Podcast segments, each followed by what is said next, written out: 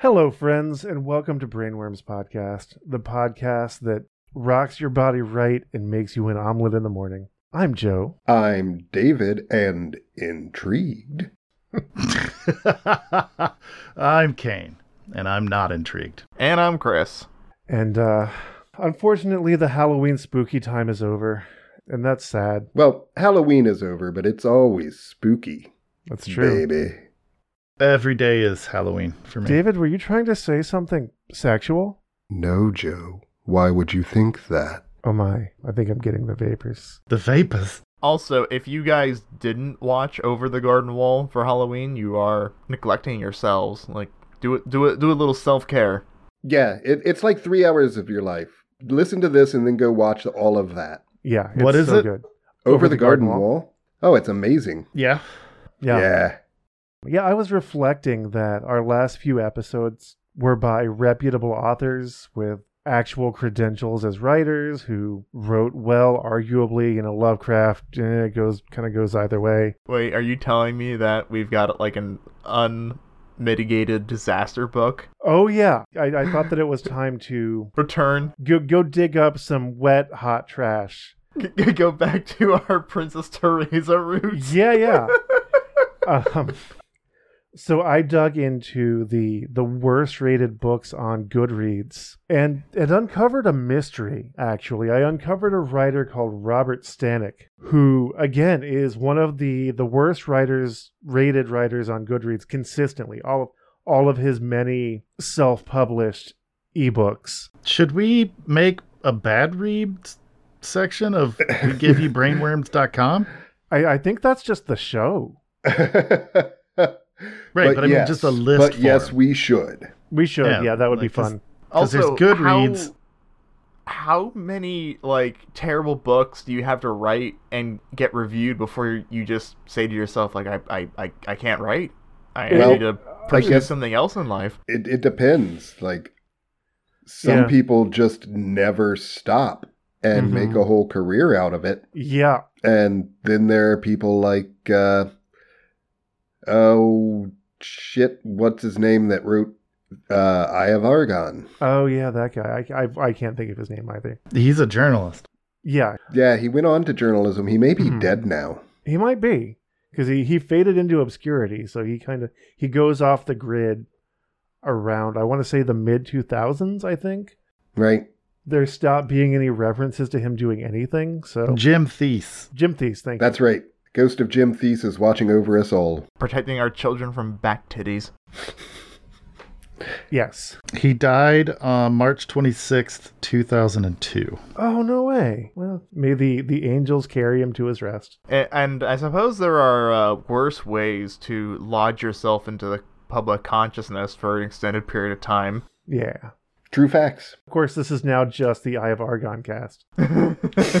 But apparently, he did go on to enjoy his his quasi celebrity. So good for him. And if you'd like to hear more, you can check out our episode about the Eye of Argon. There are like There's three multiple. of them. Yeah.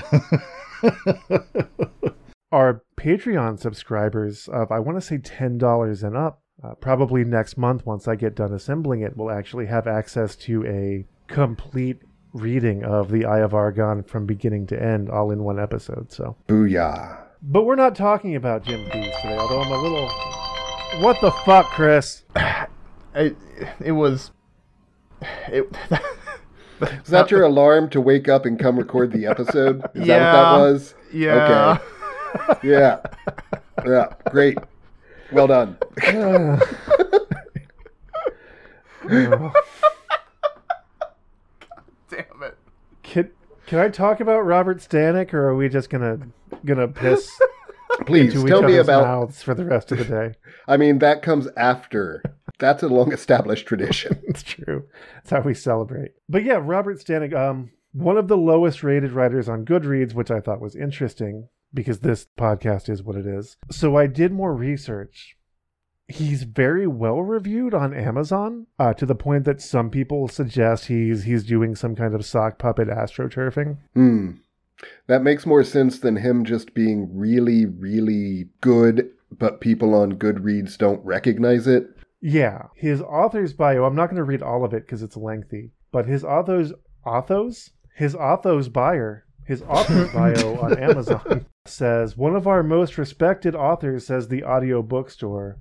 Breathtaking stories, vivid characters, and beautifully crafted worlds. Robert Stanek is the pen name of William R. Stanek. That's not really a pen name as such. Okay. No. Especially if his middle name is Robert. Yeah, that's just his name. uh, whose more than 20 books of both fiction and nonfiction have been translated into 57 languages.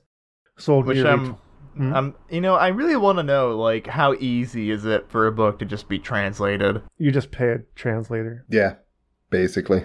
Uh, sold nearly 20 million copies worldwide and been published or distributed. Um, David, you and really any of you, if you know more of publishing than I do, tell me if this is a sensible thing. And been published and or distributed by nearly every major U.S. publisher over the past 30 years. Well, that is a little odd. Yeah, um, I can find no evidence of him being published in any format other than self-publishing through Amazon.com.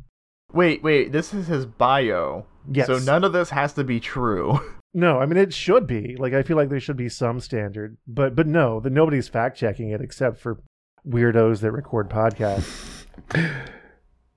But yeah, I, I don't I don't know about that whole um, multiple. Typically, in my understanding, and I've I've never been published, so I don't know. But I would think that if you got published with one house, You would sign a contract. you would sign a contract, and they would maybe want to keep you. Yeah, Like, you know, you think of big names in literature, and typically they're connected with a publishing house and just the one.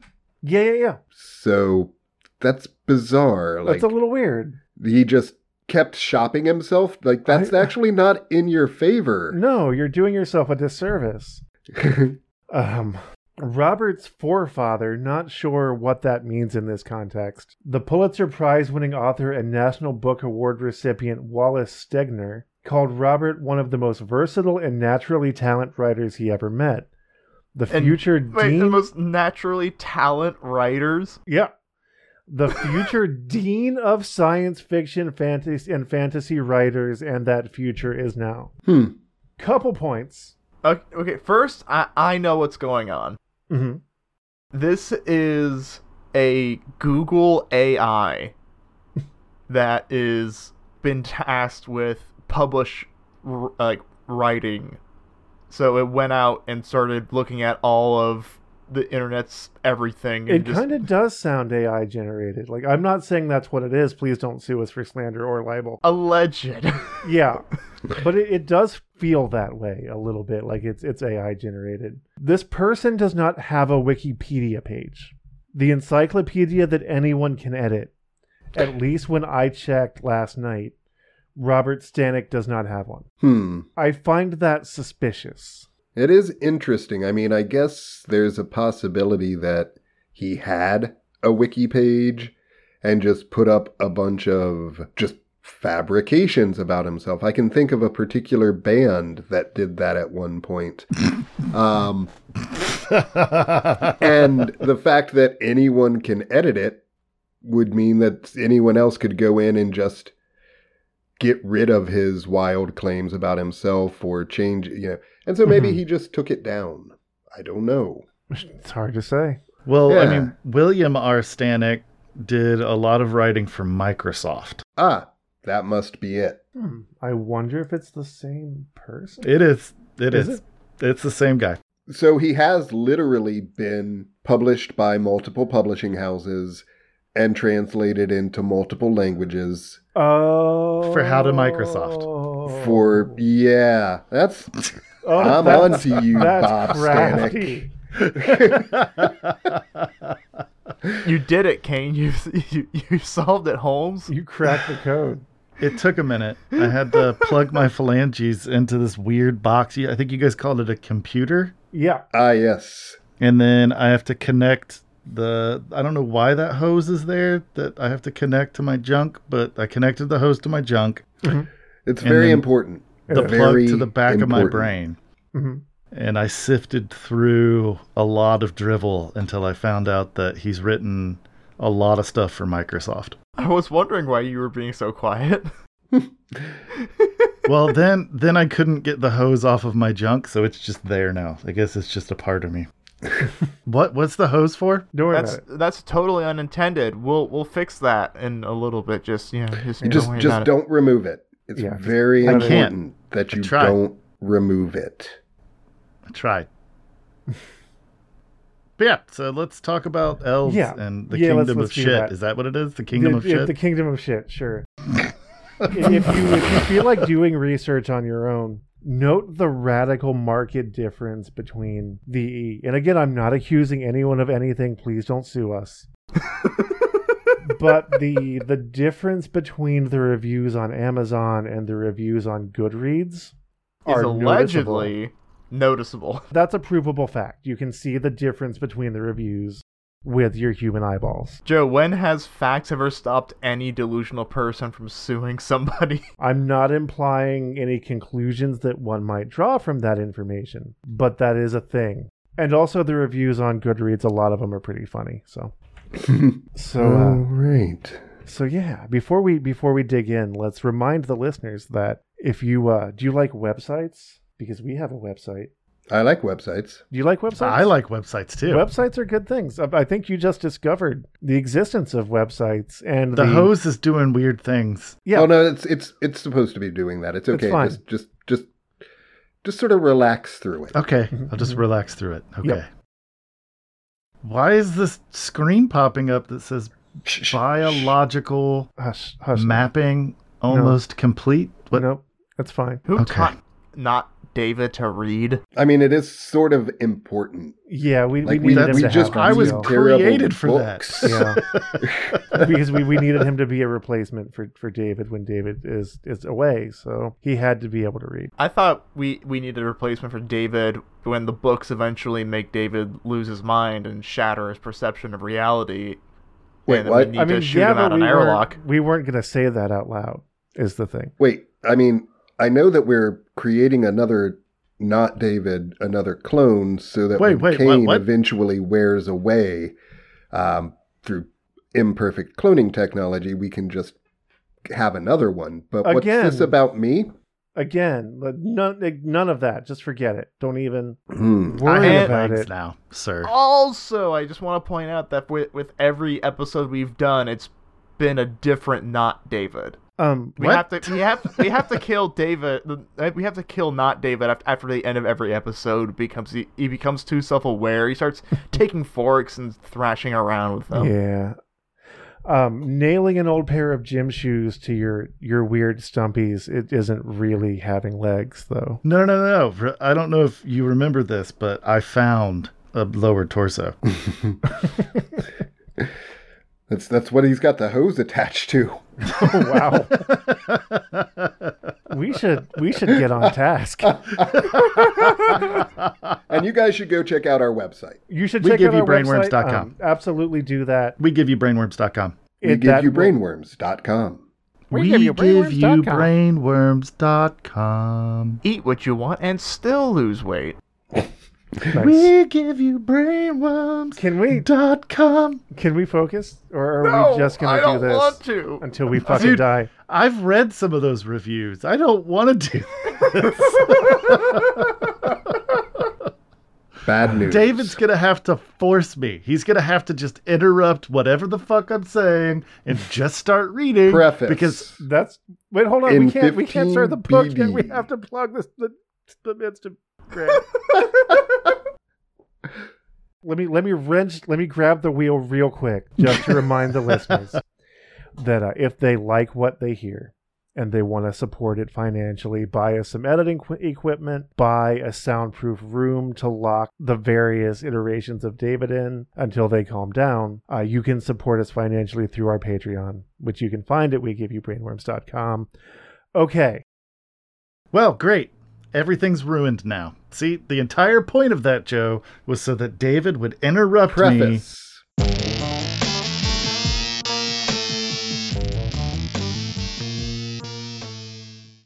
In 15 BD, the Watcher, Xith, is recorded as saying that history belongs to the teller, and is only as reliable as the teller's recollection of it. Don't start your book like this. Don't do it. This is the truth of the matter, and why Keeper Martin, head of the lore keepers, chose to pin his own version of the histories of Ruin Mist before and after the return of Dalfan the Wanderer. Uh, quick question. Where Who the hell are is we? Dalfan the What's Wanderer, happening? and what is Yeah, the Ruin what- Mist? What time yeah, is that's it? why I said don't start your book like this because it's confusing. Don't do it. Well, this is the preface. The hose just unplugged and reattached itself to another location I'd rather not mention. Ugh, can we just shoot not David out an arrow? No, we need No, him. We need the biological matter. Please continue. I'm sorry for interrupting. Through Keeper Martin's gathering of history from various individuals, the story of Ruin Mist is retold in these pages. Keeper Martin would like you to think that his version of the history is the only truthful and correct account, but then again, history belongs to the teller, and is only as reliable as the teller's recollection of it. As I said a few sentences ago. In his records, Keeper Martin anglicized many of the place and people names. Is this book taking place? Don't do that. If like I, I'm a huge nerd, I love science fiction fantasy. If you're going to do shit like that, don't use Earth words. You, Like you, uh, you, the- you, you can't go like the the magical land of who's Kadu and then say anglicize. yeah, because that implies the origination of a specific type of Homo sapien from a specific location on the planet Earth. Yeah. yeah, it specifically implies the existence of angles. Of yeah, of the, Wh- yeah, the which in turn Im- implies the existence of of the Goths and the Yeah, fucking, and and so on and like so if you on. want to take the easy way out, you can say something like the common tongue. That's fine, but don't do that. I didn't even know what he meant when he said anglicized it. I actually like common tongue. I think using the common tongue is, Have is we a good way to considered that get this past might that. actually be taking place in some sort of like It's not. It's fucking not. okay. Uh, the original names and spellings are preserved in Encyclopedia of Ruin Mist. His annotations about various peoples and creatures are preserved in Fantastical Beasts and Fairy Peoples of Ruin Mist. I.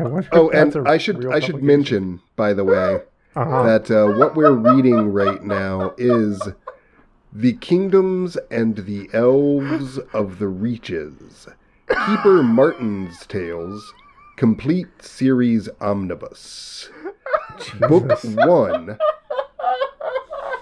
Chapter 1 Three Lives Transformed. God damn it. David, before we can we talk about the illustrations that are at the beginning of the book when you get to them?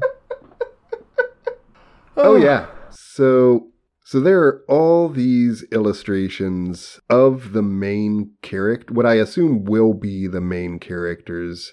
Seth of the Red, Queen's Protector, is uh, an elf with blonde hair and uh, red and gold armor and a big red crimson cloak. Um, Vilmos Taborath is uh, someone casting like a light spell or possibly Jubilee, uh, with like a bowl cut and a green shirt. These are D and D characters. Uh, there's a two-headed cat, I think. I'm just gonna watch Twi'lek porn on Pornhub, cool. and then you guys let me know when you're done with this. Okay? Joe, would you do me a favor? I already have.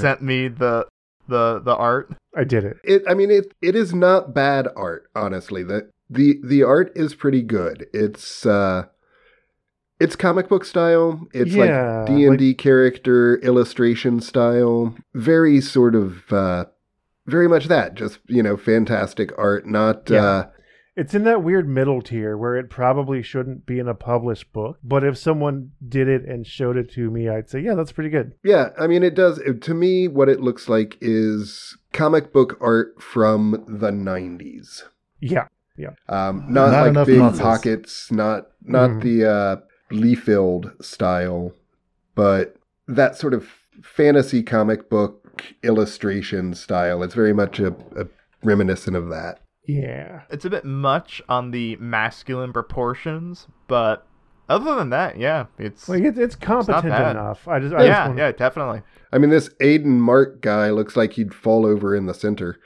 but uh, yeah. that might be the armor more than anything else. very Todd McFarlane, Rob Liefeld proportions. Yeah, yeah, it's very much like that. Um, Yeah. And it, it does kind of look like, well, I mean, it looks like the sort of illustrations you would see in a uh, cheap fantasy novel. It's true. So, Chapter 1 Three Lives Transformed. Sunrise loomed across the horizon, pale as jasmine and mostly obscured by dark, feral clouds. Okay. The early morning air held an unusual chill, and Adrina gathered her light shawl more closely as she stepped out onto the catwalk atop the wall. A stout breeze blew long strands of hair across her face. Is it her hair? Is it are The there hair. just chunks of hair flying around in the in the wind? It's uncertain. The next line is the hair. Okay, interesting choice. The hair, black as the reciting night, flowed to her waist, and while it was normally braided and folded over her left shoulder, it wasn't now. What the fuck? Don't do that. we see these kind of mid to low tier authors doing this. Don't say ordinarily it'd be this way, but now it's not this way. Yeah, It, that's it's it's it's poor. Don't do it. it's it's tempting, I know, but it's low hanging fruit and it never works well. Yeah. Don't do it. Summer must surely be at an end, Adrina surmised, for the breeze came from the north and not from the west deep. well, that's that. That's what's implied when the wind comes from the north. That it's not coming from the west. Adrina walked to a place where the wall jutted out and cut its way into the High King's Square. Behind her, the palace parade grounds were empty and silent, as was the square before her. The silence seemed a shroud over the whole of Imtal, clear to the Brab... Bradabagan foothills. Okay. We're getting a lot of weird fantasy wizard words thrown at us. The silence seemed to shroud over the What? whole of Imtal, clear to the Bradabagan foothills.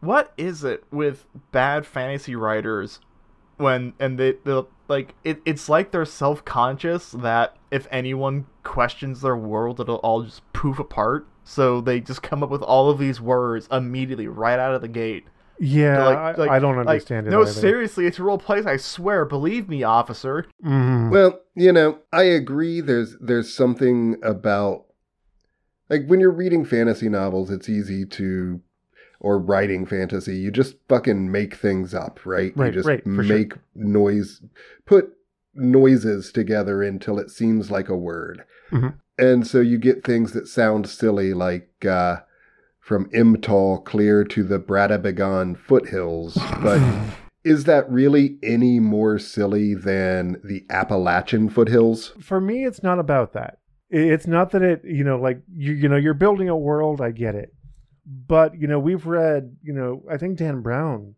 was just like we the we opened up and he was just throwing all of these proper nouns at us Oh yeah, yeah. and and like you can't just throw and especially because it's a magical fantasy world just a, a monster hurricane of of names of people and places and objects in the in the opening pages of your thing and not start giving your readers some context for what those things are well, I mean, I also think you, you do have to give people time. You know, paragraph three, I think, is a fair place to introduce.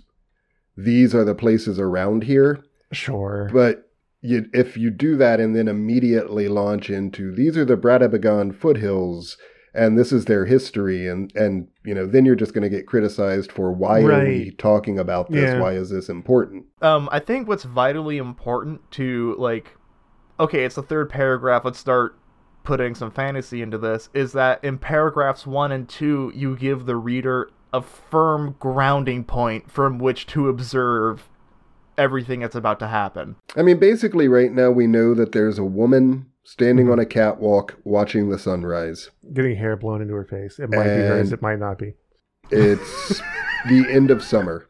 Mhm. That's that's what we know. Sure. So, um, many stories below, the city's residents would soon awake. The square would fill with sounds as merchants began to unpack their wares. Palace guardsmen would muster for breakfast. city and palace would stir to life. Yet Adrina preferred the empty moments just before all this happened, for the silence echoed the aching of her heart. Wow. She pressed her chin into the palm of her hand, her elbow glued to the stone framework of the wall. She sighed mournfully. The palace was truly dead, all real life having long since been gnawed away. There's no cliche at work here. No. Very I've- original. Never heard this story before. No.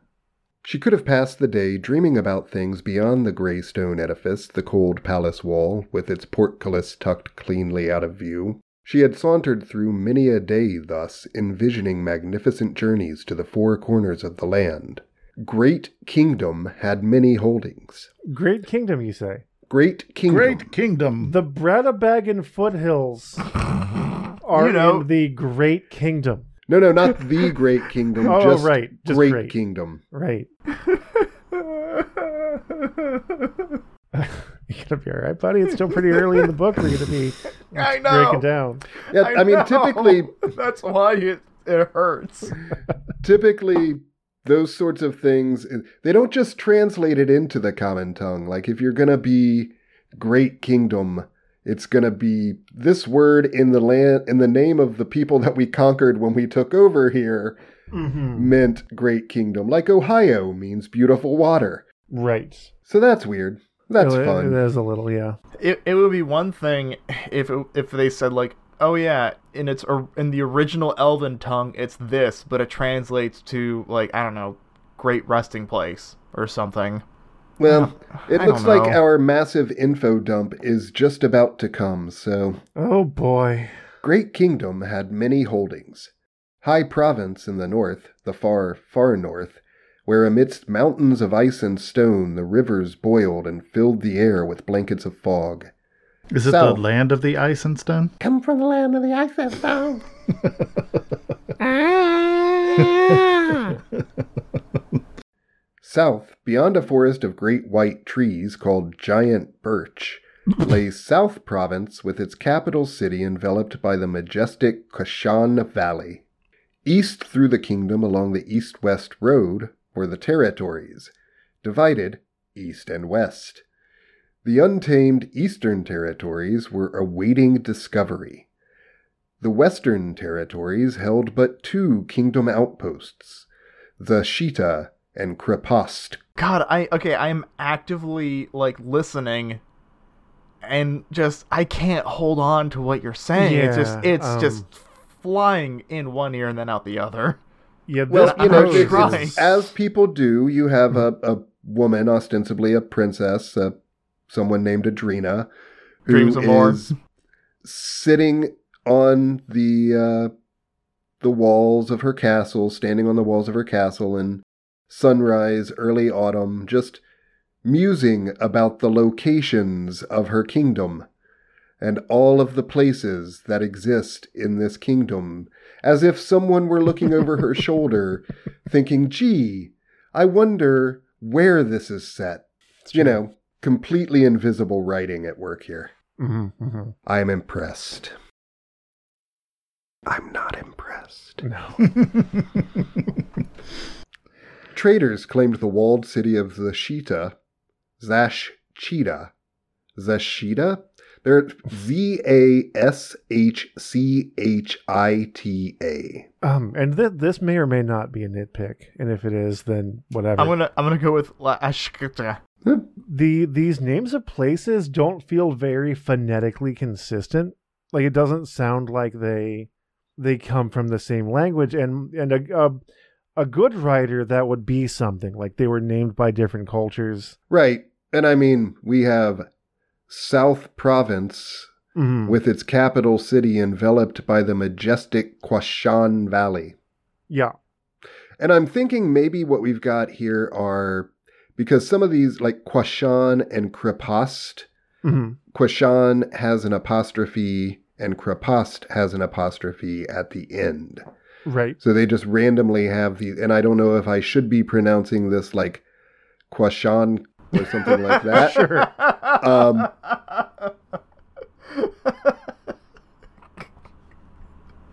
fantasy shit. And that's probably meant to be like these were elf names. And the elf people were taken over by the human people Right. because human people are just bads, all see. hmm hmm Real, real quick, Tolkien was a linguist, right? Yes. And that, that that's one of the reasons why all of his languages are like just so incredibly he, elegant. he actually like he he actually invented languages so that Yeah. his books would be internally consistent. I, I just I just wanted to think about that for a minute. Yeah, yeah. Because it this does feel like this person is just mashing syllables together as they go. I'm hoping that's not the case. I guess we'll kind of see. Maybe, Um, yeah. Maybe. Traders claimed the walled city of Zashida was carved from the very trees of the forest, and its building lifted so far into the heavens that they were lost in the clouds. So, sounds like elf work. Sure. Beyond Zashida lay Krapast and her ferryman who took travelers across River Krapast so they could begin the climb into person? the mountain city. Sorry? Does she own? Uh, hold on, because I'm sorry. I know we're we're going off on every tangent. I need to call attention to the fact that she doesn't own the hair that blew into her face, but she does own the ferryman who takes travelers across the river. um, that might be her, or it might be a, a sort of.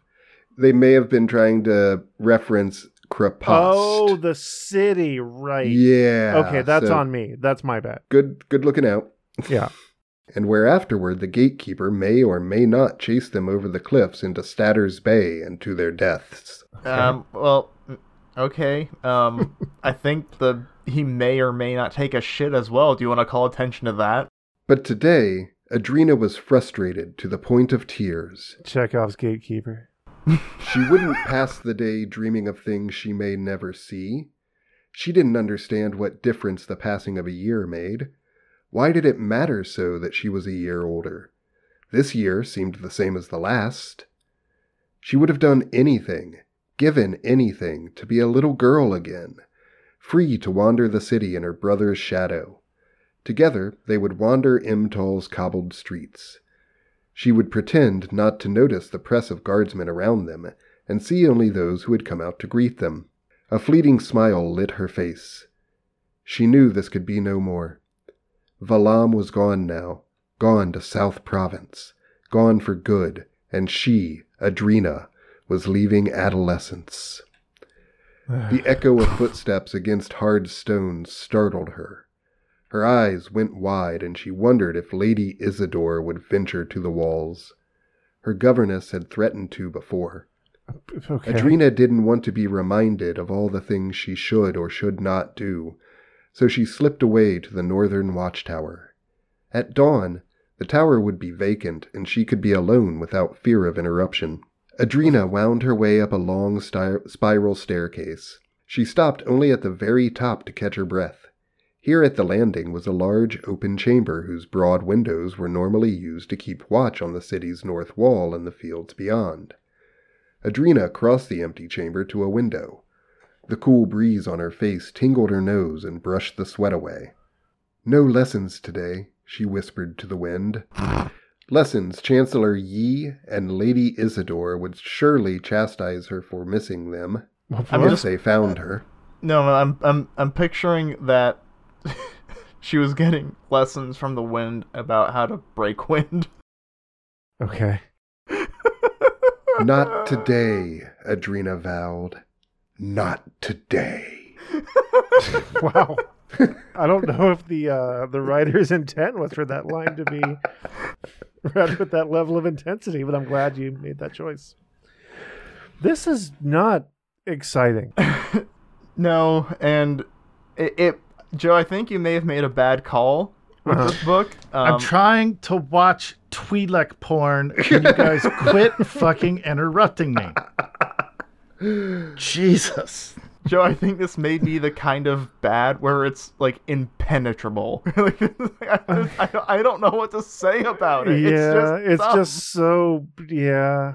It keeps it keeps to like I keep zoning out Right. Me too. Me too. and not not in the way that I was zoning out during something wicked this way comes. You know, like I would Um, zone out and see the things that David was describing, Right. and something wicked this way comes. Some of it again, and I think we talked about this on maybe Empress Teresa way back. All of the sentences have kind of the same rhythm. Yeah, there's a little bit of that. It's And- punishing. And and really I think what it's I mean there's nothing in this opening chapter Mm-hmm. that provides any kind of hook. No. Like, you know, we can we can talk about things like Deathbite and how the the opening chapter was honestly Yeah. so much fucking better than the rest of it the book. was. Minus all of the racist opening- bullshit. Right. Right. But at least that opening chapter was exciting. Mm-hmm. Like Always uh, I think strong. the same thing with Digital Fortress.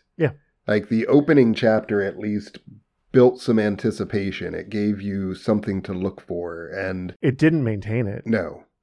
But this opening chapter and it it does take me all the way back to Empress Teresa and the uh the author talking about how writers will do exactly what I was just talking about. They'll put something in to be, you know, fancy and exciting at the beginning Mm-hmm. and he wasn't going to do that. Right. And apparently, this author is also not going to do that. But if you're not going to do that, don't just give me a 13 year old girl standing on a castle wall with her Mhm. hair blowing while she thinks about the rest of the kingdom and the places she'll never go.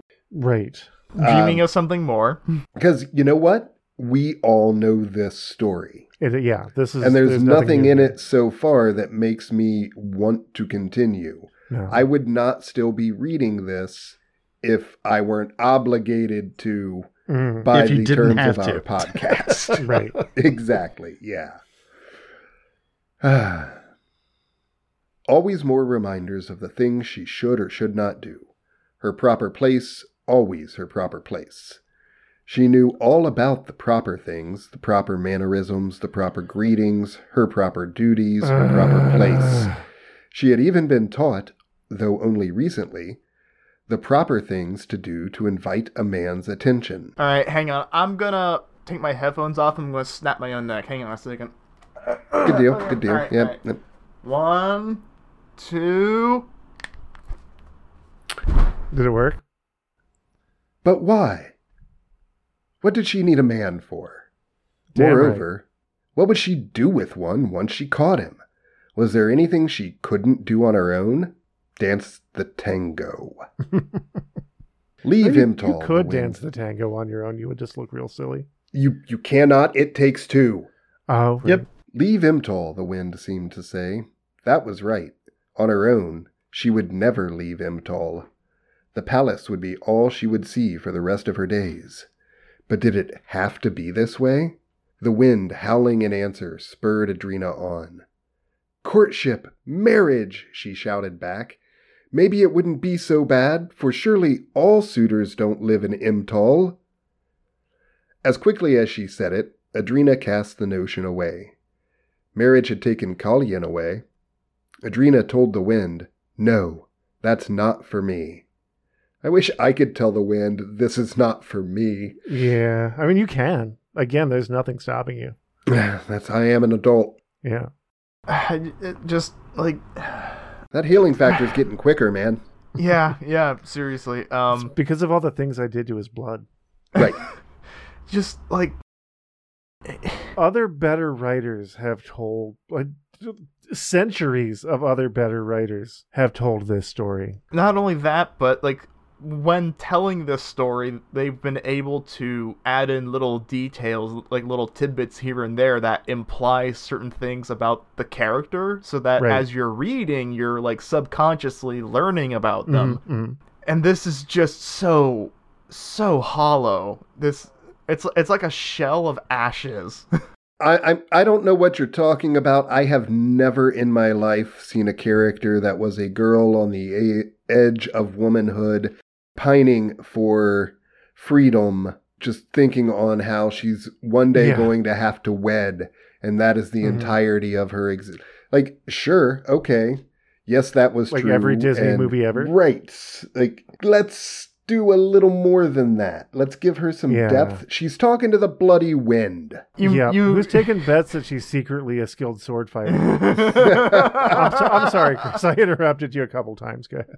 I feel like one way that you could take this that might make it more interesting is to have the character be weighing the options of familiarity, comfort, boring, or you know, like like or excitement, but in but danger, like like in one Uh, place that that, you that has been done. I- I the, the figured- conflict between safety and comfort, and- Sure. and, a life of adventure. because it doesn't seem like a very a very complex concept but it Right. it's it just sounds like it would be more interesting than what's going on now It's true. I just think fantasy needs to get out of its own goddamn way. Yeah, I do too. Why am I reading another book about a young girl whose only real future is marriage, who is going to be swept away into adventure and find out, you know, what her real strengths are and probably become, again, yeah, probably already is a badass swords person because she's been sneaking away and taking lessons with the maester. hmm hmm Um, god i would give anything to have commander vimes smash through the wall and start solving crime I would actually really enjoy Solid Justin showing back up. i would also Handling settle this. for solid justice For some reason, I thought you were gonna say "smash through the wall and step on me." On the plus side, so far in this book, there have been no large men. Don't jinx it. you know we There will be. I mean, there will be a Yeah, large man. That, that- No, you're you're wrong because the the illustrations at the beginning had had large. men. oh, that's true. The king appears to be a large man. So yeah. And, And uh, the red, the Yeah. that elf guy, he looked like a large man. That's probably true. I mean, well may, maybe they're all bite-sized you know we, we can hope it's not really a large man unless it's a confirmed large man in the text yeah, we It's only true. have Fair. suspicion of large man. Yeah. She reveled in memories now, slipping back into the past at a time when everything seemed simpler. The minutes slipped away, and then Adrina pictured a beautiful, sad face. Tears came to her eyes. Simpler times were not easier times. Why, mother? Why did you have to go? I have never forgiven you, never, and I never will. I am all alone now. Calyin is wed. Valam is in the south. Midori went away, never to return, and Who you, the fuck are these people? you are gone. What am I to do? Can you know how much I loved you? And you always in that stupid garden. Fuck that garden. no one, I don't care how emotional you are, talks like that. Yeah, yeah. I don't care what time period it is. I don't care if you're a different elven species. No one talks like that. Yeah, I had some time with that dialogue to sort of try and determine how I was going to deliver it. It was a good read. And uh, yeah, that's that's the best that can be done. I promise. Yep. Adrina waited. The wind howled, but no answer came. Queen Alexandria was beautiful. Land and people loved her very dear, said a figure from the shadows. land? Land. like the the land itself loved her? That's what it says. Yeah, Okay. yeah, you know, like the, the kingdom. Like they do. yeah, great kingdom. My great great kingdom for great, Great justice. Adrina screamed. Her heart stopped. She died. She died. oh god, what a tragic end. Just I did not see that coming. standing at the edge, remembering her past and her family members, and then she died. What a terrible end to a book. Okay, let's do something else. I would be totally willing to accept that at this point the book picks up with the point of view of the person who was in the room and just continues from there until they die. And you just pick up with the point of view of the nearest person to that person when they oh died. Be awesome. That, Dude, that would that's be a fun read. God, oh, can Oh, you, that would be so cool. Can you imagine what it would be like to transition from the princess dreaming of more to the chambermaiden scrubbing out the, the shit toilet? That would be a fun creative project. Yeah. Like if you had a bunch of friends in like an artist collective to just write like that, like write, you know, a, a short story and then end with a character's death and then pick it up. That would be really fun. But only pick it up by the person that was in the room when the character died. just Yeah, yeah. someone that happened to see it. Yep, Yeah, that's a that's a neat idea. Yeah. it is. Probably the best thing that's going to come out of this episode. Adrina screamed. Her heart stopped. Then, in a sudden flood of thoughts, her young mind began to race. Surely this must be a rogue come to steal her away. Adrina said coyly, and hoped the other knew she wasn't telling the truth. What manner of rogue are you? My I'm not father that kind would of hardly pay ransom for his third daughter. I am of little worth. Isn't that kind of implied that she she hopes that she's telling this person this? Isn't it kind of implied that she wants to be believed? Mm.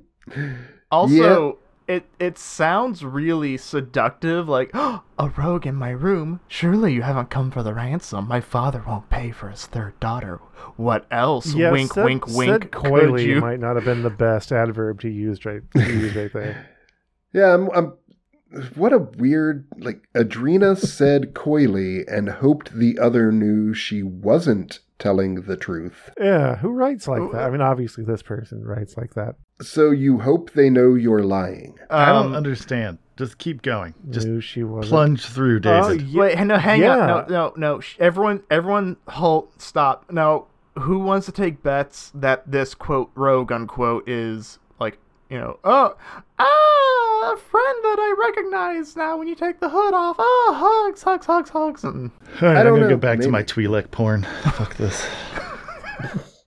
I'm just really hung up on that. Like, is that a typo? Yeah, What- hope I the don't. other knew she wasn't telling. I didn't even pick up on that until you pointed it out. hoped the other knew she wasn't telling the truth. What manner of rogue are you? My father would hardly pay ransom for his third daughter. uh, what one thing that might help is to take out all the negatives. You know, like like if there's a double negative and you take out all the negatives, Sure, it yeah. Hoped the other knew she was telling the truth would be a really work? weird way to phrase Yeah. hoped the other th- didn't think she was lying or hoped the other believed her Right.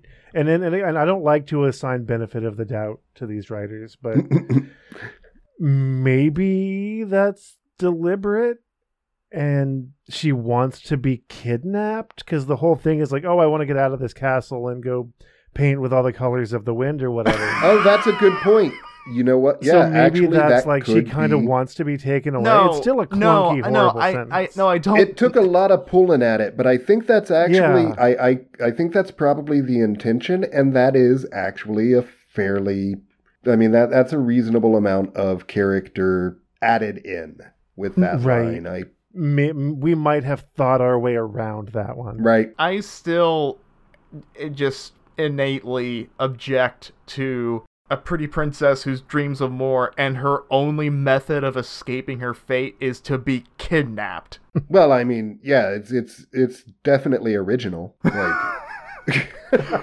Princess Peach called. She- yeah.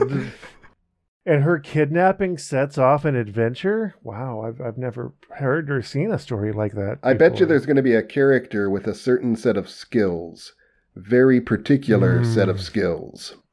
I hate this. Let's let's keep moving. The robed figure, still enveloped in shadows, spoke again. By the mother, I never heard such a thing. The figure moved toward Adrina, who edged closer and closer to the open window behind her. Child, I will not harm you. Who are you, and what are you doing here? Kids, if, asked. if anyone says, "Child, I will not hurt you," run and tell your parents. It's true. Yeah. Who are you, and what are you doing here? Adrina asked, brushing back hair from her eyes.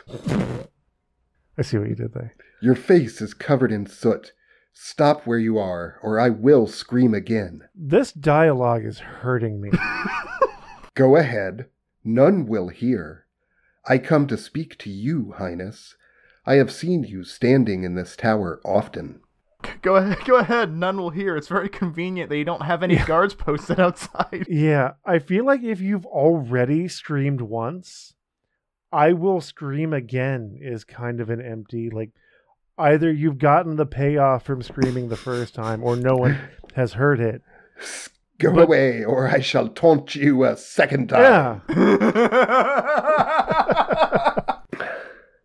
Who are you? I live here. I clean. you will journey beyond Imtal. I have seen you in a far off place. Talk about burying the lead. Yeah. Seen me in a dream. Smell the wind. You're a crazy person. Smell the wind? Would you like to buy a lightning rod? smell it. it comes. Can you not tell? It? She is learning how to break wind. dialogue. Just hurts. It hurts so much. And now there's a, an, another drawing cool. of a mysterious figure encroaching upon a young girl. Uh, her hair in this drawing is in a braid. I am livid. Consistency, Fucking kids. Continuity errors in your illustrations. Fuck this book. No. No. The strange woman took Adrina's hand and turned her to the window.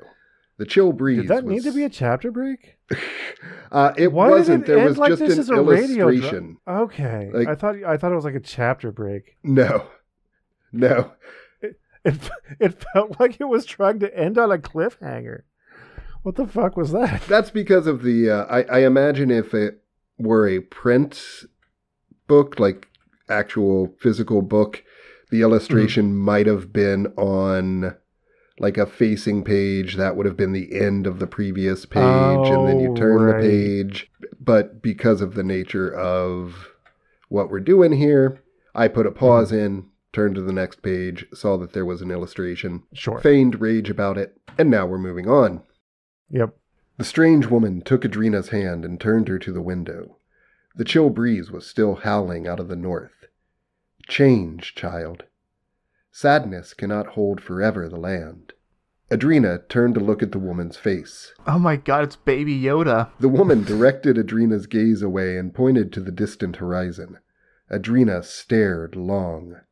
She imagined she could see Solstice Mountain and the whole of the Rift Range. Again, just just hurling places and Remember in the Fellowship of the Ring when they would be passing some weird bridge and Frodo would say, you know, you know, Frodo, uh, also known as Audience Proxy, would say, Mhm, mhm. "Hey, what's that bridge?" And then Gandalf would tell him what it is. when when the audience needed that information when it was happening relevant to the story. Yeah, Yeah. I, I do remember that. I, I remember it pretty well. yeah, it's it's it's almost as if it was crafted. I don't know, man. You guys don't sit in your room staring out the window, thinking of the mountain ranges in the distance that you can't see. All the time. they're, they're out there, mountains, Yeah. somewhere. Somewhere. She imagined she could see Solstice Mountain and the whole of the Rift Range. I can't decide if I like that as a mountain name or not, though. Like Solstice Mountain, it's it's Oh, Solstice Mountain is pretty good. If that were in like someone's homebrew D and D setting, I'd be like, yeah, that's a, that's cool. I'm here for it. stealing that. Especially if it was like a weird mystical, like the, t- Yeah, the tallest sure. mountain that all the kingdoms encircle, solstice. You know, Mm.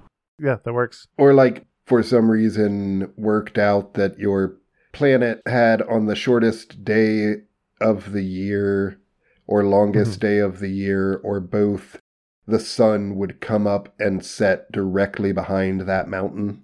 Yeah, Yeah, yeah, yeah, sure. something like that. That would be cool. We're doing better world building just shooting the shit than this writer has done in 21 pages. Although we have, I, I want to point out that we have to give the writer credit that they spurred it with naming something solstice. it's true. It's true. It's true. In her dreams, she had journeyed there. The border country all around Great Kingdom was wild, to the north especially so. The sole purpose of the elite high road garrison guardsmen was to provide travelers with safe passage along the kingdom's high road, and to shield the kingdom from bandit incursions out of the north. The high road garrison guardsmen are there to provide travelers with safe passage along the kingdom's high Oh. road. Good to know. Uh huh. That's this is a, a recurring theme. Books that stop action, like actual events happening, to go into a character's thoughts, completely unrelated to the things that are happening around them. Yeah, Why? Why do that even? yeah, there's no reason we need to know about the high road garrison guardsmen right now. I, I can think of a reason or two why we should know about the princess, but I mean, that, that that's not important. I mean, and it's Yeah. probably necessary and important at some point to establish their existence. Then tell us about it then. Yeah. If you Yeah. do wait to tell us about it, then then you have a whole bunch of uh, info dumps happening at that point. Slash, then then then don't write a shitty story. hey, there you go. Be better, get good. Right. Well. It's like uh man, when I try to make this this ham and, and candy corn sandwich, it doesn't matter how many ways I arrange it, it just it's terrible. Like, well, don't make that Yeah. sandwich. Yeah, you should focus on smunch. Ugh. don't make that. Don't make that reference on our podcast. the listeners don't know what the fuck you're talking. Oh, about. Oh, oh, they should learn And I'm about gonna leave it in. Smudge is smudge is a taste treat. It's just canned peaches and canned tomatoes blended together. It's delicious, all smushed up. Mmm, It's not delicious. It's a it's a great treat before you go to a dark carnival of the soul. Beyond High Road was a vast desert called the Barrens, a no man's land. Beyond the Barrens was the Come on. untiring Rift Range, ice capped mountains of jagged black rock that climbed perilously into the heavens. Or so she had been told. And since, you know, the teller is not to be believed, um, and the truth depends on the, you know, teller or whatever the fuck this book started by telling us Right. Yeah. if that's all stuff she's been Yeah. told and now she's telling us this is all literally meaningless this is this is all completely conjecture Yeah. and probably wrong right Yeah. The chronicler scribe that's outlining these historical events and maybe imposing their bias on them, maybe not, is taking time out from the princess's encounter with this maybe kidnapper to go. She was thinking about the mountains and then she thought about the desert. She heard about the desert and the mountains. You know, like it, if you're Tolkien, when you spent the time coming up with death certificates for all of the people who died in the wars over the time period, you, you can get away with that. Because Tolkien put the fucking work in. Yeah. he did some hella good bu- uh, world building yeah but i still Yeah, think yeah. that uh, reading j.r.r tolkien and reading stereo instructions come in at about the same level of engaging Oh, yeah. But when stuff was happening, it was really happening. yeah yeah and you know i enjoy his work i i do hmm Here's the thing, though, like, like, like as you said, God, the Silmarillion rubbed me with sandpaper. I mean, it wasn't really meant to be read. right R- that was his world building bible Yeah. Right, and and that that's what I mean. Like, that's why it's okay for Tolkien because Right. Because he put in the work. yeah. this person's just throwing words. Like just, I'll take this word. I'll put it with this word. It's a new word. Here you go. you want a new word? There you go. Well, bada bing, bada boom. Pick a word, any word. Is that where I'll journey to? Adrina asked, turning around. The woman was gone. Hello? Are you still here? I, I totally pictured the uh, sentries from Portal. The chill north wind howled. Adrina turned eyes filled with expectations back to the fields beyond Imtal. Calyin had told her once that in the north there were mountains that breathed rivers of fire. It's a cool way to describe a volcano, I suppose. It is, yeah. Hearing what sounded like a foot slipping across the stones of the floor, Adrina spun around. There Hello? was a foot slipping Hello? across the surface of the floor. She called out. From the shadows, the woman whispered, Be careful what you wish for. Adrina ah. stepped toward the woman. I hate this. What do you mean? The woman, her What- face what suddenly mean? appearing, aged beyond her years, took Fuck Adrina's you hand. think it means? She kneeled then, and as she kissed Adrina's hand, Adrina felt the moisture of tears on her arm. The woman whispered, I cry for the children who at the end of the journey will never be the same. Uh. Child, I cry for you. I Fuck cry because I see you standing in the midst of a killing field. I cry for the thousands dead at your feet. Now I'm just picturing that the field she's standing in are all heavy metal. Like all the little strands of wheat are heavy metal fans. So like they're rocking out and they accidentally beat her to, to death. What? Yeah, wheat strands, head banging, get on my level. Uh, I don't know if that's possible. um, So, so that was the introduction of Adrina. yes. And then the book does do a chapter break, and we get to crying out in the darkness, alone, afraid and drenched in sweat. Vilmos awoke. Hang on, before we move on to Vilmos, um, I have to do this. Are you feeling tired, run down, listless? Do you poop out of parties? Try our new adrenal supplement, Adrena. Do you, do you feel better now that you've gotten that in? Yes. Okay, good. So, I assume, hmm just based on the title, Three Lives Transformed, Yes. that chapter one will take us through Adrina, Vilmos, and an as yet unknown third character. sure. And they're probably going to become our, like, mains or whatever. They're gonna become the main characters. Yep, yep, yep. I don't know that we'll get all the way through chapter one on this one, guys. yeah, I wanted uh, to that because chapter it's only it's thirty one pages. What page are we on? I don't know. We are at 2%. um, I think we're on page like twenty six. right. I mean, we can give it a shot. Yeah. Do we really have to?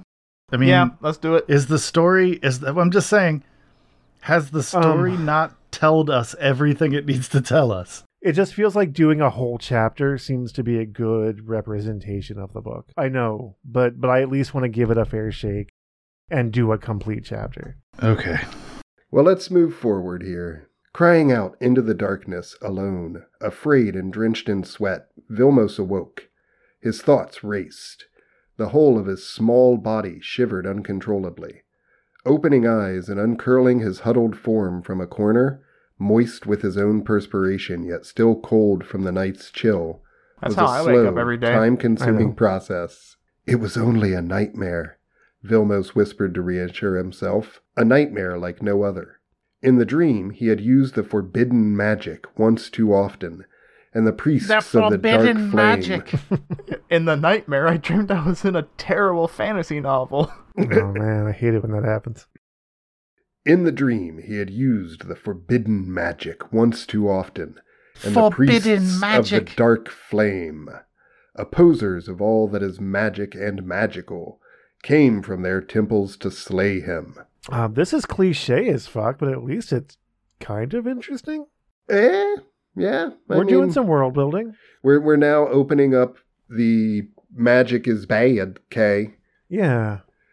Vilmos Uh. stood uneasily and dipped. Vilmos stood uneasily and dipped trembling hands into the wash basin beside the bed. The cool water sucked the hurt from his eyes. What? The cool water sucked the hurt from his eyes and mind, and gently began to soothe and awaken his senses as nothing else would. Yeah, I don't know about you guys, but when I wake up right in the morning, the my, the most favorite part of my morning routine is splashing my face with cold water. Dipping your don't- I don't- trembling hands into the wash basin. Mhm, I mhm. don't do that for like the shock of it to wake me up. No, it, that's it not what I calms do you it down. for. Yeah. Yeah, exactly. Carefully, he dabbed a wet cloth to the corners of his eyes, and only then did he become something other than the frightened boy who, in his dreams, huddled into the forlorn corner because of the sense of security it Ugh. gave him to know his back was against the wall and that nothing could sneak up on him from behind. Was that Yes, all there one is no- sentence? Punctuation in that sentence. Yeah, I heard you reading it like deliberately not breaking it up. there was no punctuation in that? No.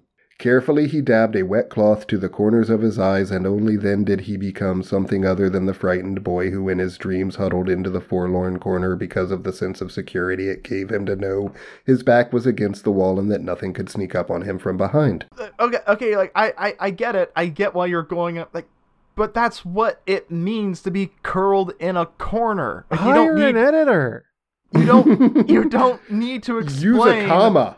Yeah. You don't need to explain the sense of secure. It's innate. It's it. It's evolutionary. Like, Just- we know. I hate. ugh. I, I wasn't even having the same problem with it as you No, guys but were. I was having we a were we were both ranting independently, back and forth at each other as though we were having a conversation. You know, we've read a lot of terrible stuff on this show. It's true.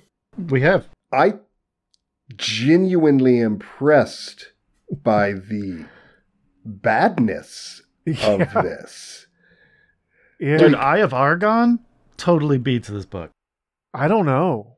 I have Argon had some charm. Yeah, That's Eye of what I'm saying. Yeah. Like, oh, I Eye see of what you're saying. Argon? Yeah, yeah. Way better than this book. Yeah. And Eye of Argon was trash. It was trash.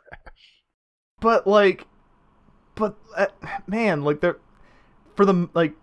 Okay, in the Eye of Argon, the author definitely wasted our time at some points, but not to mm-hmm. this extent. No. Yeah, I feel like my whole day's a wash now. Aside from the Twi'lek porn. Aside from that, yeah. Yeah. Only then that he became the boy of twelve whose name was Vilmos. Vilmos because it was a trustworthy name.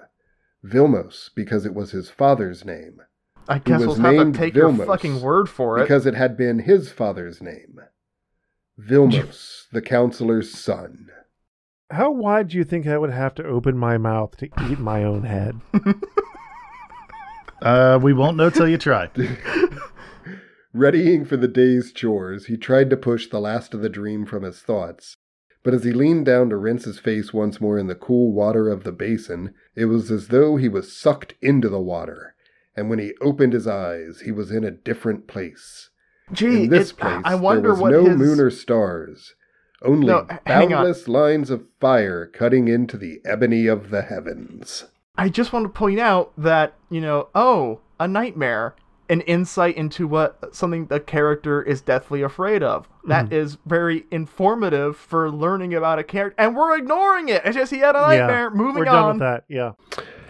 Well, there's a whole ass illustration devoted to his nightmare on the following page. It's just a sweaty boy with uh, what appears to be also said boy with magic hands and someone, several someones in cloaks using what appears to be magic to stop him from using magic.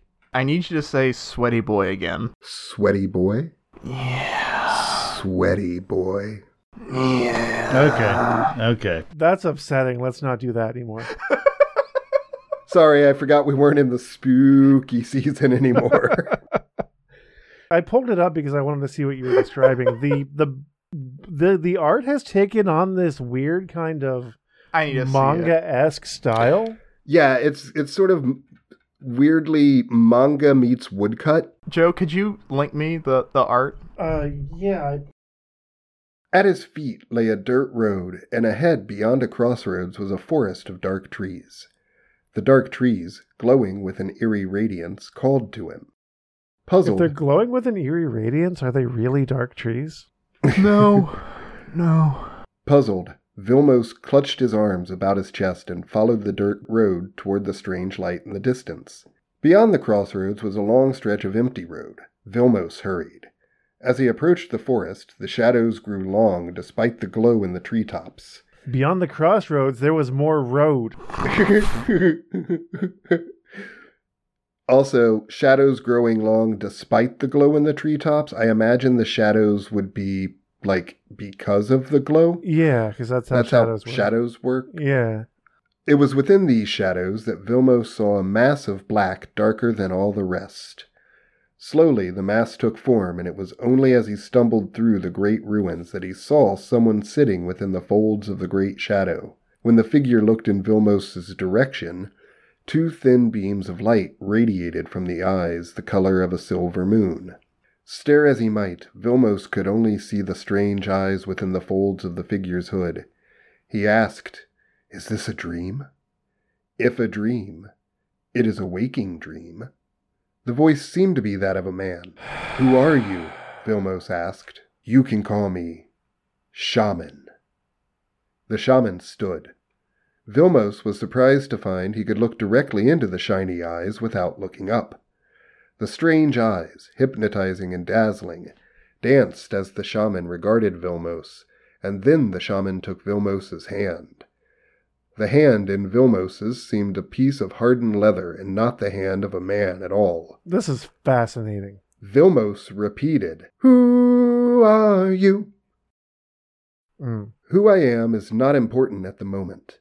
The robed figure lowered his hood to reveal childlike features riddled with lines that spoke of ages past and of hardship. Although few of the ancient ones ever ventured into the kingdoms, Vilmos had read about them in the Great Book. He knew in an instant the figure was a gnome and kin to the mighty dwarves who lived in the bowels of the earth. We're just That- hitting every cliche on the way Mm. on the way down, aren't we? Yep. Uh, yup. The shaman raised his eyes to the fires etched in the skies, and then waved his hands over one over the other until a glowing orb of brilliant white appeared.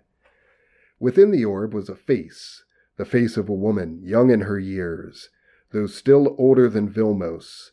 I'm gonna bet I know who this is. Uh huh. Her cheekbones were high and rosy. Her R- eyes were green, and her hair long and black. This is just all making me imagine that how derivative this work is. It just made me think of like a modern day remake of Lord of the Rings called Lord of the Blings, and it's a bunch of hip hop rappers. I'd watch that. I'd watch that. Yeah. Yeah, I'd, I'd probably read that too. Um, Yeah. Your mind just wanders, doesn't it? yeah, yeah. in a way, she was strikingly beautiful, yet there was such sadness in her eyes, and this sadness cut into his heart. Who is she? Vilmos asked. A princess, and the one you seek, whispered the shaman. For an instant, tension and pain was evident on the shaman's face, and then a new figure appeared within the orb. Take a long look, Vilmos. He is of a race swept from the world of the seeing long ago. Their legend is recorded in the great book of your realm, yet few ever knew the truth of their disappearance. Change is sweeping the land, all the lands, and the kingdoms of elf and human are no exception. Vilmos beat at his eyes, his heart filled with hatred. Elves are our sworn enemies. This is a metaphor for racism. God, the is shaman- this chapter over yet? No. the shaman grabbed Vilmos's shoulders and shook him violently. Yes. Remember the faces. The two and the one will be drawn together, as are the winds clashing against the fourth unseen. Your Ah. dreams will bring them. Wow. I don't, I don't know why I decided that. No, that- keep, keep it up. keep you should read every book like that. You know, we could have brought these characters together in an organic kind of storytelling way, but I guess if the invi- the avatar of the author just wants to show up and and tell and tell them where to go, that's fine. So I get it. It's the hero cycle, all right. You Yeah, know, yeah, you have yeah. somebody comes from nowhere. There's someone wizard or wise person who puts them on the path to adventure. Yeah, yeah. The problem with that, particularly, particularly in heroic fantasy, Mhm, this sort of thing, these you know Tolkien esque fantasies. mhm. Why don't these people just fucking do it themselves? Yeah, Like, what's the deal with this shaman? Why does he need a twelve year old boy? yeah. He's clearly And- a powerful, magical. Yeah, that that But yeah, Ick. well, why does he need this this child who I guess is maybe an apprentice wizard of some kind? or like a sorcerer who can't control it. Maybe yeah, I don't. maybe I don't that. Know. I don't know. When when he's a powerful shaman, Yeah. I guess. If this was in the Star Wars universe, this boy would be a force sensitive, and then the Sith would find him and take him off to the academy and on Korriban, and then we would have a little interesting look into the the philosophies and so on of the Sith, and all And that would be fun and interesting. That's really specific. I want to be in a better book. Take me away from here. As he spoke, the shaman turned to the forest, the land called Ril Ak Ar, the land called Ril Ak Ar, and within dwell the shape-changing beasts of the night. It, I, I'm sorry, David. I want to interrupt you one more Cause time. I'm the beast of the night. Yeah. I want to write a fantasy novel where everything is named really bizarre fantasy names, Uh-huh. and and just for modern parlance, people come up with uh, like cool sounding abbreviations for them. Okay, thanks for that. Be forewarned, they come for you, for the princess, for all who would stand in the way. The shaman paused to suck in the heavy air, and then wheeled his hands in a great circle. What? Just Like, then, shadows swept through the skies, blocking the fires of the heavens, and the ground beneath Vilmos' feet shook violently. This place is called Underearth, and you, Vilmos, are the second. The first was taken from me before I could reach her. God, I'm I'm trying to actively visualize this, but the way it's written is like blurring my my inner eye. It's crazy. Vilmos was puzzled. Were the stories true? Dare he ask the question that was on his tongue? The shaman sighed. My kingdom and people were taken away so many years past, I cannot recall the day. These people are not having the same conversation. no. Your kingdom?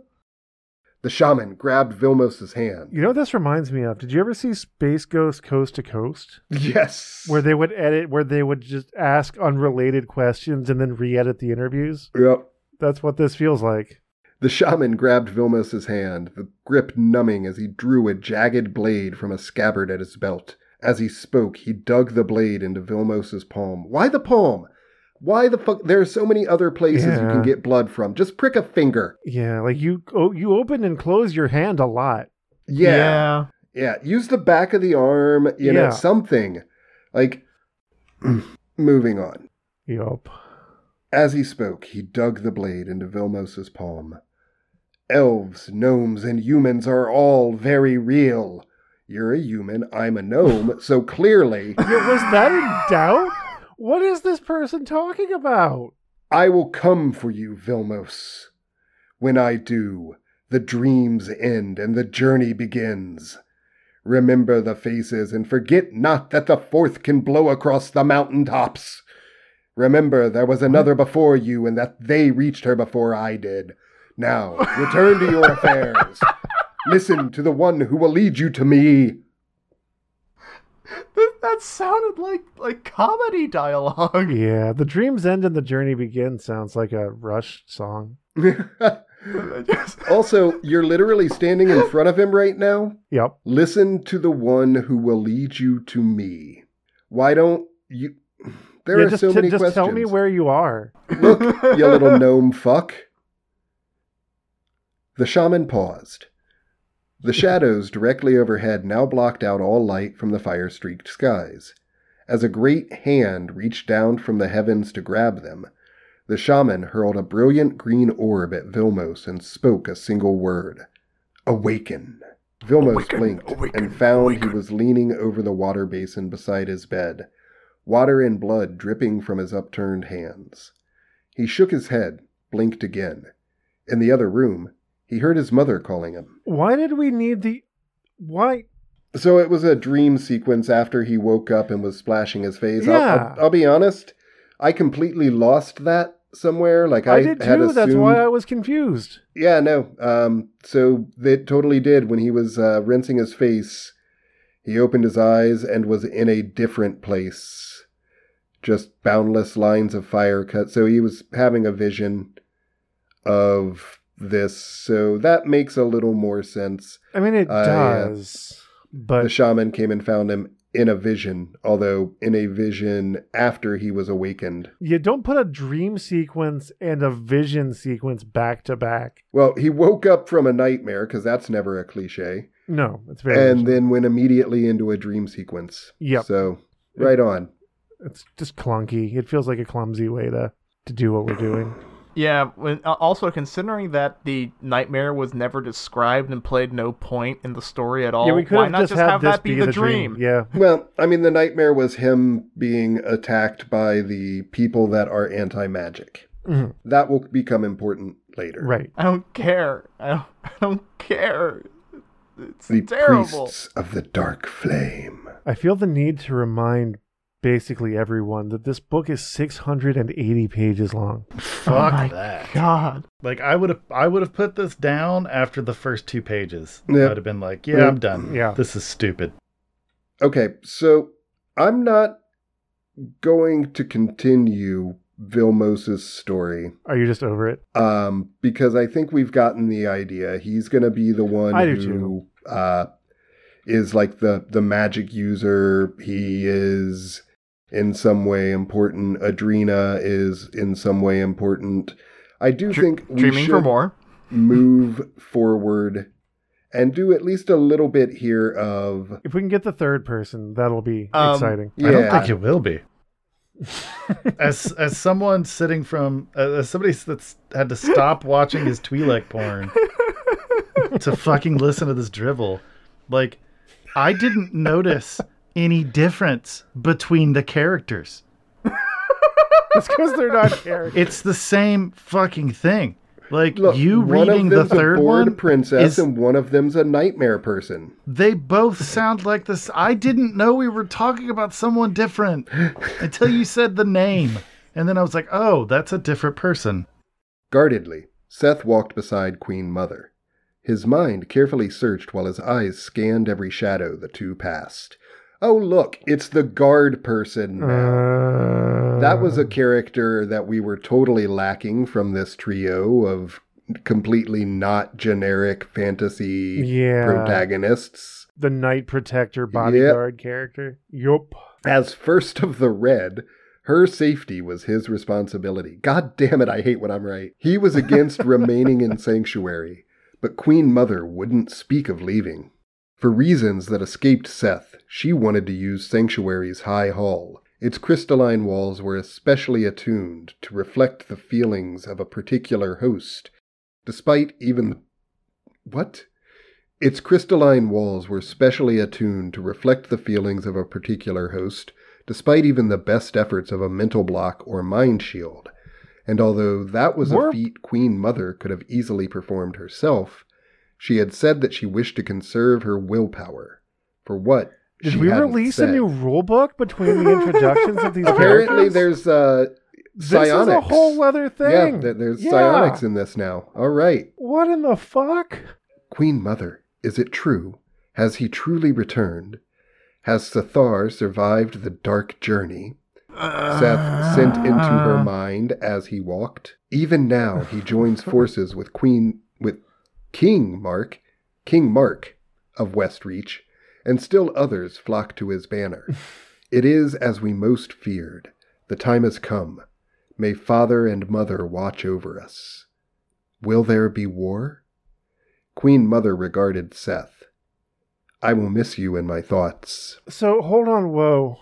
Uh, I can't. We have like Adrina and Vilmos and Gorgathok, And Seth. but now we're and, and now we're hanging out with Seth and Mark.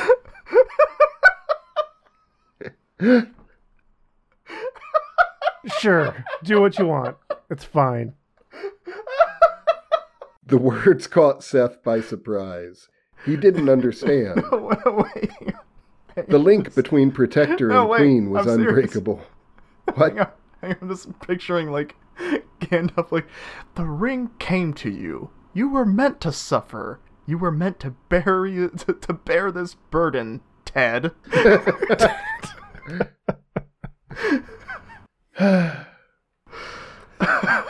The words caught Seth by surprise. He didn't understand. The link between Protector and Queen was unbreakable. Unbreakable! He was the watchwarden of her body and of her mind. He felt her pain. He knew her anguish, her every anxiety. This was the link. My queen, I don't understand. If you break the link, how will I know if you come to harm? I must be able to find you at all times, no matter the circumstance. In a better book, the idea of the body, like the you know the very generic like knight protector bodyguard character, having an empathic link with the person that they're supposed to bodyguard, could be very. Yeah, no, that is interesting. Like, actually you could get a whole th- book that- out of That's that. a pretty cool idea. I'm gonna like I'll give that up. It- but what's to me what's even more interesting is that you would have to rotate out the bodyguards because the empathic link would over time overrule both of their personalities and they would become one entity sharing It's a two possibility, I suppose. yeah. Well, no, I mean, like, if he feels her pain, then he slowly begins to identify with her and her feelings and like Stop writing a better book than the book that we're reading. In time, you will, Brother Seth. Even traditions that stem from ages past cannot remain forever. Soon it will be time to guard my own thoughts and my own being, just as the first queen had to do. Centuries ago, we abandoned our ancestral homes. We fled to this barren land out of fear. We have lived in fear of repeating the past and only succeeded in repeating it. A green land is a barren land. A bam- uh, okay. You know what I really hope? hmm, I hope that Seth and Mark are the elves. Oh my god, I do too. That would be cool. Like, that would be cool. I would be all right with that. I thought you were gonna hope that I don't sing off-key Pogue songs on the podcast anymore. it, it I would also be cool if if the elves were clerks high people. just, just like stoned out of their gourd Just, all just the time. bros. Yeah, yeah, yeah. Seth was confused, and the emotions he cast along with his words showed it. But my queen, you mustn't. You must direct your will to protect land and people. Shh. Say no more. We are at High Hall. What? High Hall. I can't I can't stop thinking about it. Hey Bro, I- no, it's no. High Hall. Bro, I was there when the strength of man failed. we hung up on stoner elves. yeah. Okay. The two passed through the outer antechamber and entered Curse it, High curse Hall. it into the fire. Let's go to High Hall, dudes. Seth remained at Queen Mother's side. He was pleased to see Brother Ryal seated besi- behind Brother Samyuehl, What? first of the Blue Order. Sam S A M Y U E H L. that that sounds like a knockoff Samwise. It sounds like Samuel But just with extra steps. extra steps, yeah. Cool. He's the first of the Blue Order, apparently. Greetings, sent Seth to Ryall, guiding the thought solely to Ryall's mind. Seth had not seen Ryall since the two had been together under Samyuehl's tutelage, a time during which Seth had learned a great deal. Being of the Red Order meant that he had endured the seven teachings as a member of each order, and the training with the Blue had been especially interesting. Wait a minute, wait a minute. Being a member of the Red Order means he underwent the seven teachings by the something something other order. Yeah, why have What? separate orders if you're if you're just if it's all one training process? Maybe And- it's. and I what mean, are we they've supposed to get out of that? Like, what does that mean ultimately for us and the characters? Well, you can assume that uh, the lowest level is violet, Oh, they're Above that is ranks. indigo. Okay, blue, you know, Um, green, I didn't I didn't pick up on the fact that they were like belts in the martial arts. orange. Neither did I. I thought they Um, were like different sects that did different things. Also, I like like the seven teachings. Ah, da, da, da, da. And like Okay, all I have to say is the trial of the grasses and immediately like anyone who knows anything about uh Witcher it's like a like a, a, a overcast comes over when you mention the trial of the grasses Right. or whatever whatever it is. I think that's what it's called. I only played the games. I didn't read the books. That's I, I, I don't know. Just as Queen Mother took her place and sent her own greetings to the foremost six, each dressed in the appropriately colored robes of their order yellow, brown, blue, black, white, and gray. So, no, I was completely wrong. They just have arbitrary yellow, brown, blue, black, white, gray, and apparently red is the one that is the order above the rest of the orders. okay. That's that's what I'm gleaning from this that each of them is a specialized thing. Right. The red order is someone who has learned from all of them and then maybe has their own special teachings as well. Okay. Sure, they're the best of the best of the best of the best, sir. Mm-hmm, mm-hmm. You're making more sense out of this than than I was. So I'm trying. yeah. I'm trying. Seth contemplated his long period of tutelage. He then turned to the long rows of cushioned pews to the left and right of the colorful six, except that three of them are in black, white, and gray, Mhm, Not colorful at all. where the member and the rest of that like yellow, brown, blue, black, white, and gray. Not Two of them are yeah. colorful. Yeah, they are arrayed in the colors of the fucking peacock. I, you know, you these fucking characters in the middle of other things just stopping and musing on their backstories would work in a television show right. because because then you can have a flashback in the middle of another scene. It doesn't work in a book. I mean, I, I, I guess it's kind of neat. There, there's something interesting in the world building here. Like, as much as I've knocked it the whole way through, Mhm. it is. We now have established that there is a human kingdom Mhm. that is vast and, And great. It is and great, and at war with the elves, or at Mhm. least the enemy of the elves. Right. Um, we've established that there is another kingdom, whether they are the elves or not, that has psychic powers. Right. And we've established that there's some kind of like order that is anti magic. Mhm. And yes, these things are all pretty cliche. This is like bog standard grim dark world building if you're going to be making a D&D campaign Mhm. and like I wouldn't be mad if I sat down at the table and this was my DM's like home game. I mean, yeah, I mean, most of this is like I can think of 10 Right. television series or novel series off Sure, the top of my head that have at least some of those ideas baked in. But but no, I, I don't disagree with you. Like it, it's not terribly original, but there are like buried in the rotten fruit. There's the seed of a good story.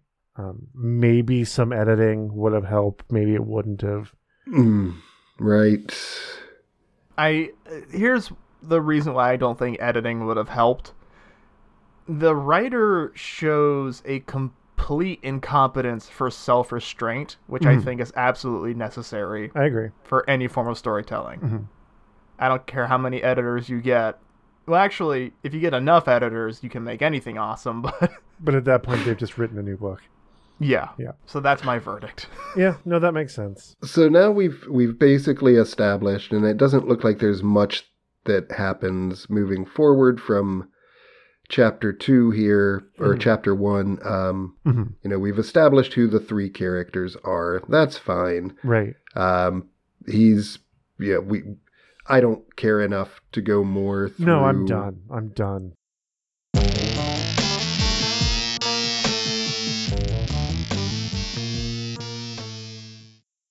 So that sucked.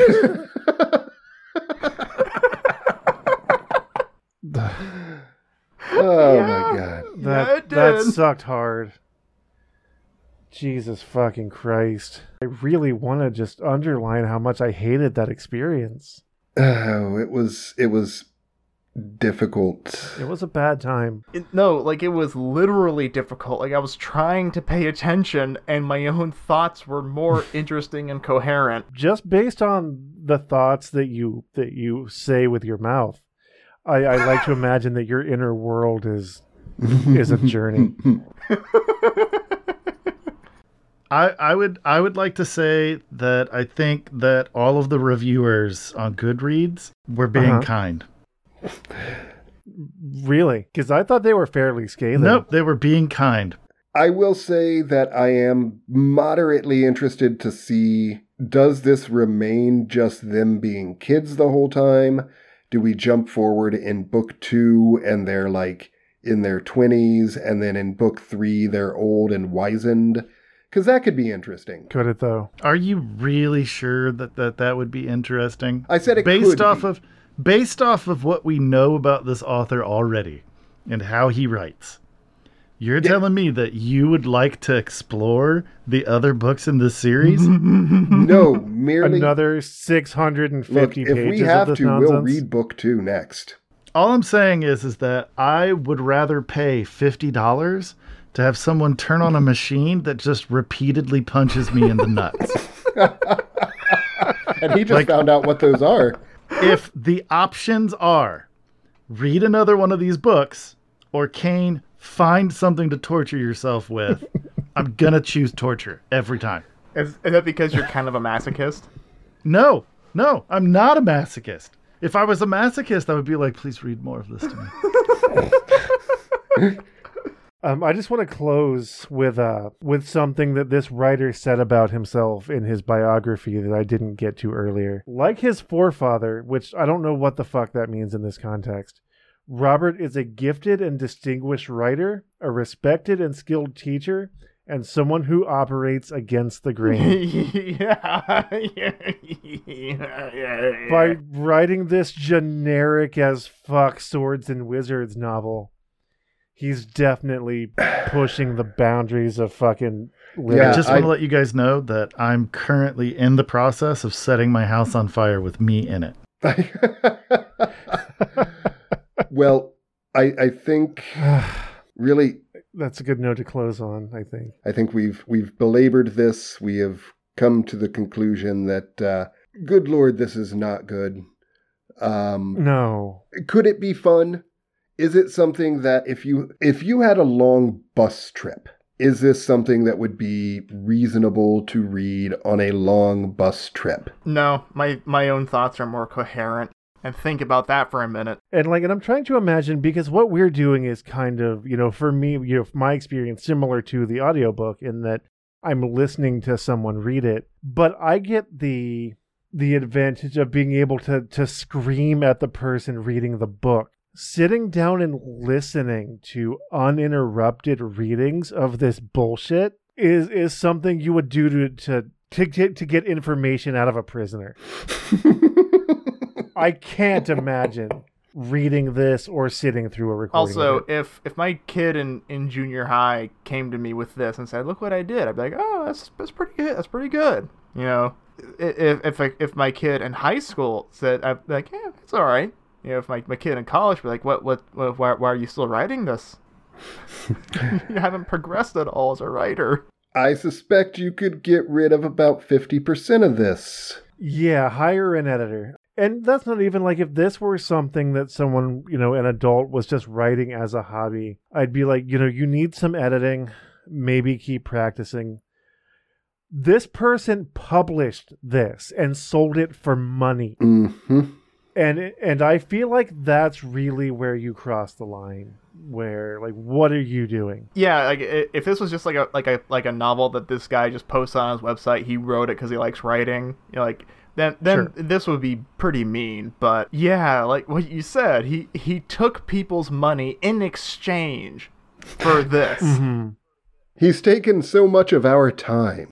So, uh, really, all that's left to say is uh, be sure to follow us over there on uh, Instagram and Yep. you know, like us on all of the places. Like us on Facebook. Mhm. You can comment on anything we post and uh, start a conversation. We'd love to hear from you guys. Yeah, where can I find those things? Oh, at www.wegiveyoubrainworms.com. That's wegiveyoubrainworms.com. And don't forget, if you want to support the show, um, again, obviously, you know, liking us on all of our things, leaving reviews helps us out a lot. And if you want to support us in a monetary way, we have a Patreon. Don't forget to slap the clap. Always slap the clap. Always do that stupid nonsense. What the fuck? And Jesus Christ, we're sorry. We're so sorry. I- yeah, I'm sorry. Ah, oh, So Jesus. that was oh that was- that was- wow. But we got almost two hours out of this bullshit. I'm stopping the recording. Yep. This has been a production of Brainworms Presents. Any copyrighted content contained within is used for purposes of review. Brainworms Podcast is David Combs, Kane Magdalene, Christian Schaefer, and Joseph Wells. The theme music is Hodgepod Number 1 by Brian Davis. If you like what you heard, you could support us and learn about our other projects at wegiveyoubrainworms.com or by leaving a review on your favorite listening app.